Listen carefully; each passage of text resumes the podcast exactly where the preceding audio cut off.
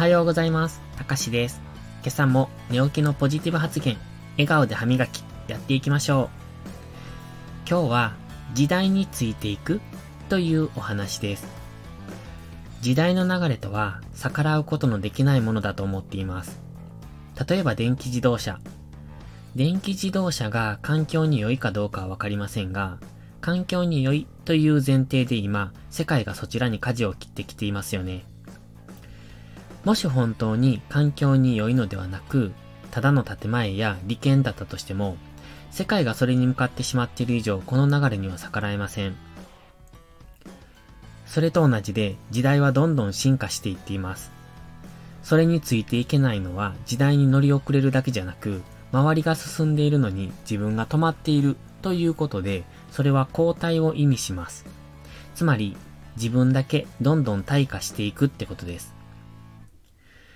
多分これを聞いてくださっている皆さんはお気づきだと思いますが、昔は、とにかくやればいい、体と時間を使って根性論で頑張れ、という風習でした。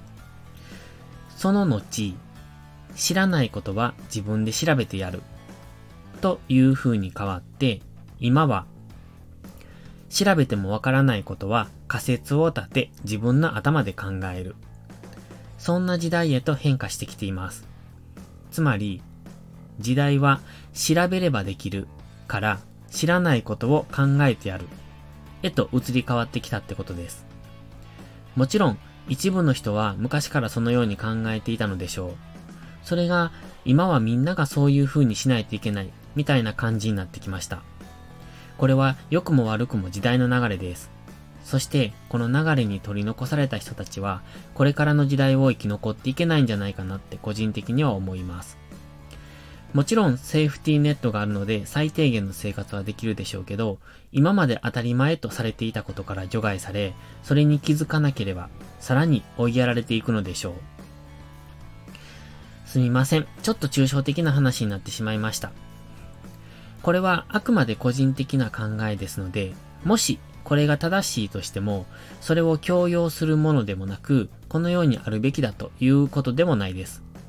人の幸せや選択は自由なものだと思いますし、この生き方が正しいなんてものは存在しませんから。ただ、時代の流れとはこういうものだということを言っているだけです。そして僕自身はその流れに乗っていきたいと思いますし、乗るべきだとも考えています。それは僕自身の目標がその先にあるからです。マイノリティやマジョリティがどうであれ、自分が決めたことをやり抜くだけですよね。